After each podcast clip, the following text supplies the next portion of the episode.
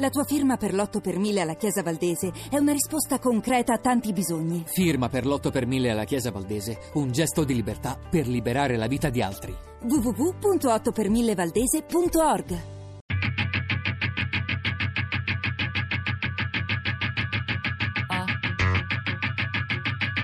Tre soldi.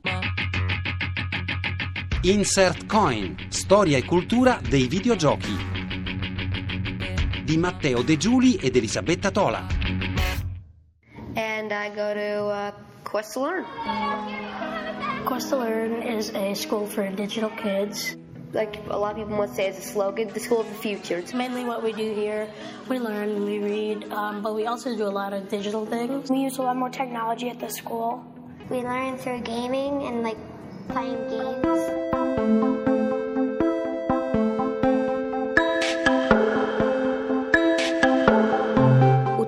Utilizzo Scratch come strumento per la produzione di giochi. Da due anni a questa parte, da quando ho conosciuto eh, Coder Dojo. E sono mentor, diventata mentor del Coder Dojo, però eh, da quando anche ehm, è stato attivato da parte del Ministero della Pubblica Istruzione il progetto di inserire eh, l'attività di coding eh, nelle scuole, allora ecco questa è diventata per me eh, un'attività che possiamo dire quotidiana.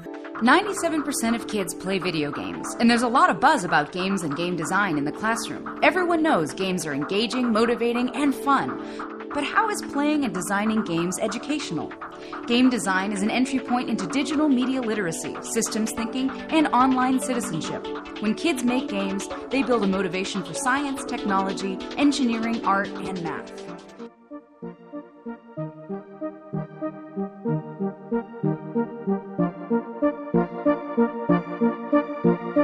Chiave per l'apprendimento, sostiene Nicolas Negroponte, storico fondatore del Media Lab dell'MIT di Boston, sta nel coinvolgere ed emozionare i bambini, non semplicemente nel parlar loro. Uno dei modi più efficaci di farlo è attraverso il gioco, un concetto che il governo Obama ha voluto fortemente sostenere negli Stati Uniti, dove da qualche anno è stata introdotta la pratica del coding, la programmazione in classe.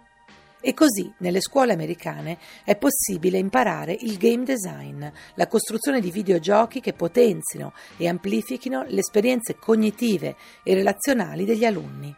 Con il progetto Programma il futuro e con le classi 2.0 anche la scuola italiana sta sperimentando le ore di coding a scuola e l'uso di programmi come Scratch per far sì che bambini e ragazzi imparino a produrre i propri videogames.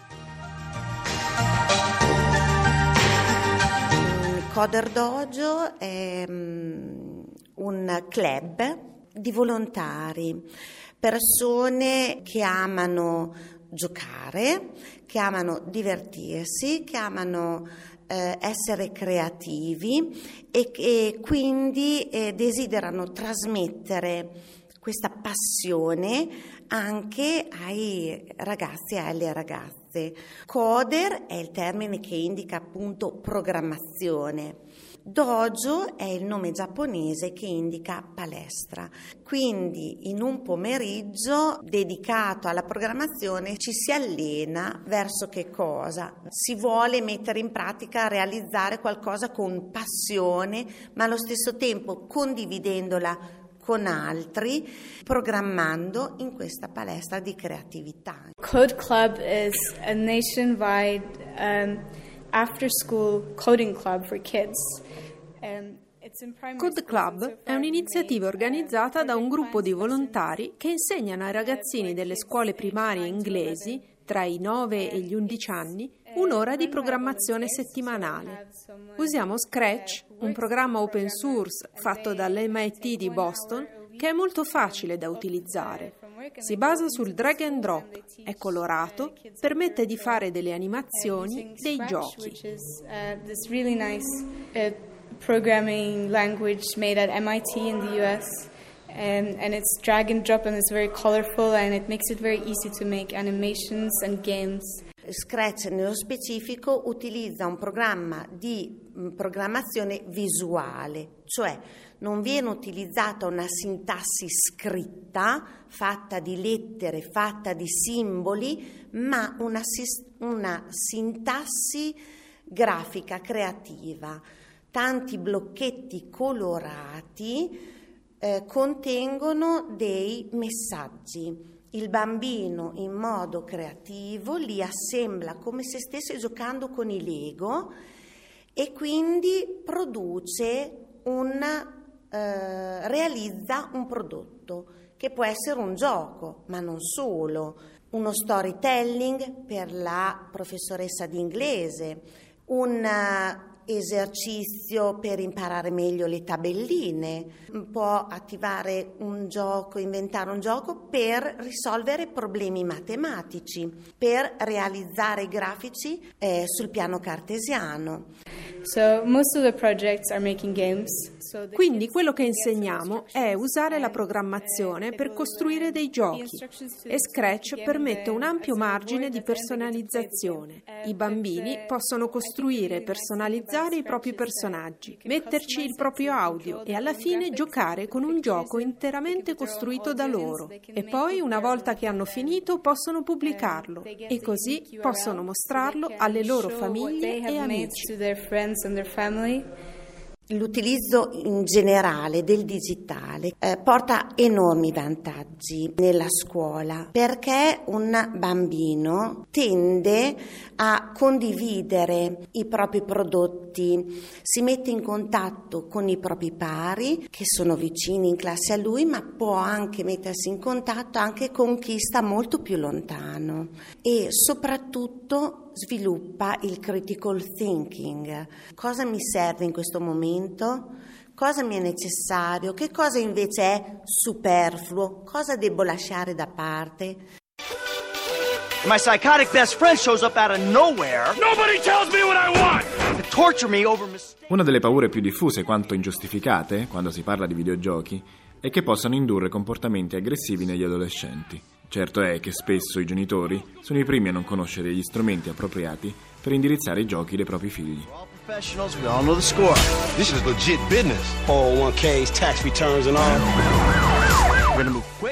Molti dei, diciamo, degli studiosi che eh, una volta avevano una, una, posizione estremamente contro i videogiochi adesso hanno cambiato totalmente, totalmente la loro posizione, quindi mi sembra appunto che la violenza di per sé dipenda da talmente tanti fattori e accusare solo i videogiochi mi sembra molto particolare. C'è un certo permissivismo da parte delle famiglie verso i videogiochi eh, vietati. È molto facile che una famiglia che abbia un bambino piccolo gli lasci giocare un gioco che è nella catalogazione europea PEGI 18. Da quel punto di vista mi colpisce molto questo permissivismo perché la stessa famiglia che non darebbe mai a un bambino di 6-7 anni una bottiglia di birra trova normale farlo giocare a, a, un gioco che è vietato, che è vietato e che c'era scritto sulla copertina che è vietato. I giochi per adulti, i videogiochi per adulti sono molto pochi e quindi c'è tanta scelta. I videogiochi classificati per un pubblico adulto, cioè destinati ad un pubblico adulto, eh, rappresentano so- meno del 10% di tutti i videogiochi che vengono immessi sul mercato.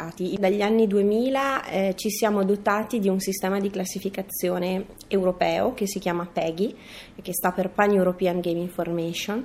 Eh, è un sistema che prevede un controllo da parte di un ente indipendente ehm, che si basa su un questionario che mira a rilevare la presenza all'interno del gioco eh, di una serie di contenuti che possono essere considerati non adatti ad un determinato pubblico, eh, come la violenza, il linguaggio scurrile, piuttosto che la presenza di scene che possono eh, incutere paura soprattutto ai bambini.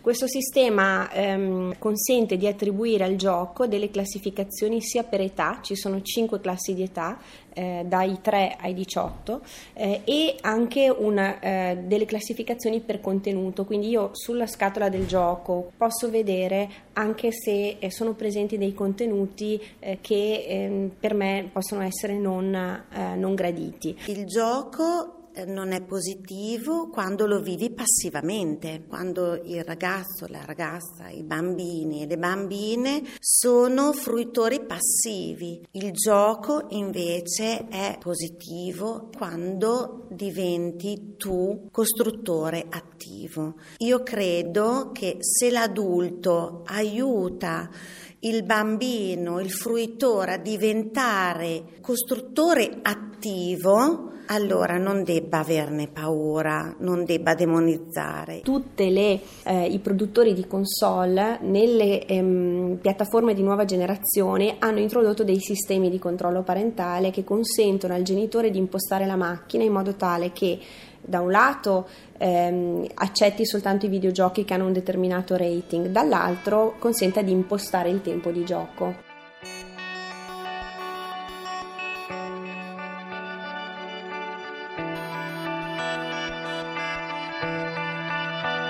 I videogames possono andare ben al di là dell'intrattenimento e dell'apprendimento. Possono diventare uno strumento di riabilitazione per chi ha subito un incidente o soffre di una patologia seria.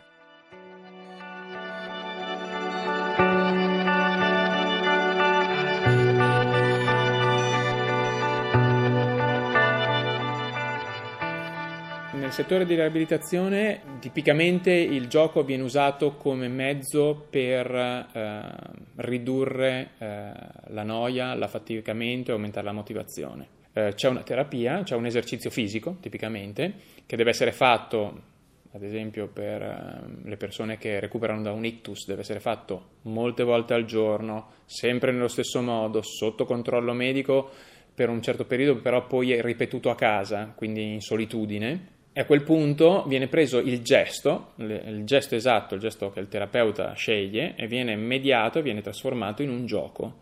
In questo caso la sfida è, uno, semplicemente di design del gioco, che deve essere, deve essere, un gioco accattivante pur nascondendo dentro di sé un gesto, diciamo, clinico. Dall'altro, ho dei meccanismi di feedback che se il paziente fa qualcosa che non dovrebbe fare, il gioco si blocca e dice no, non sta andando. In alcuni casi abbiamo anche addirittura dei sistemi d'allarme che avvertono il, che avvertono il terapista in remoto. Nel paziente per ictus, ad esempio, ri, ehm, risolve il problema che eh, un gesto che è molto banale, tipo potrebbe essere eh, fare dei bilanciamenti a destra e a sinistra, viene trasformato in un gioco, quindi fare 40 movimenti da soli eh, in una stanza a destra e a sinistra è un conto, però farli davanti a un video in cui sopra vengo mostrato come un omino con un cesto di frutta e raccolgo la frutta, effettivamente diventa meno noioso, meno noioso e la fatica anche psicologica diventa minore.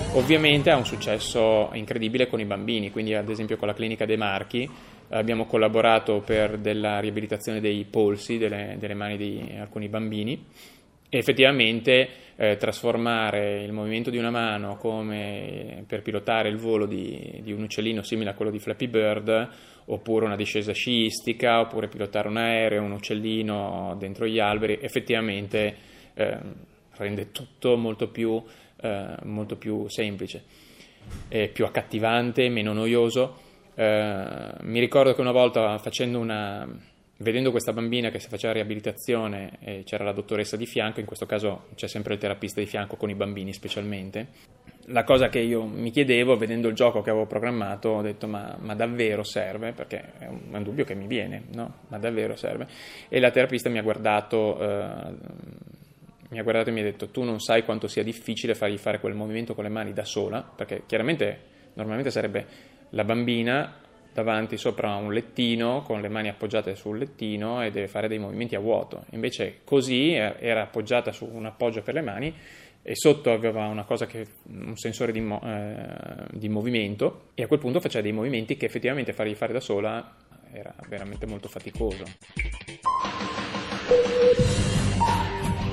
Alessandra Serra, insegnante classi 2.0 e mentor Coder Dojo. Linda Sandvik, web designer e fondatrice Code Club UK. Pierluca Lanzi, docente videogame design and programming al Politecnico di Milano. Talita Malagò, segretario generale AESVI.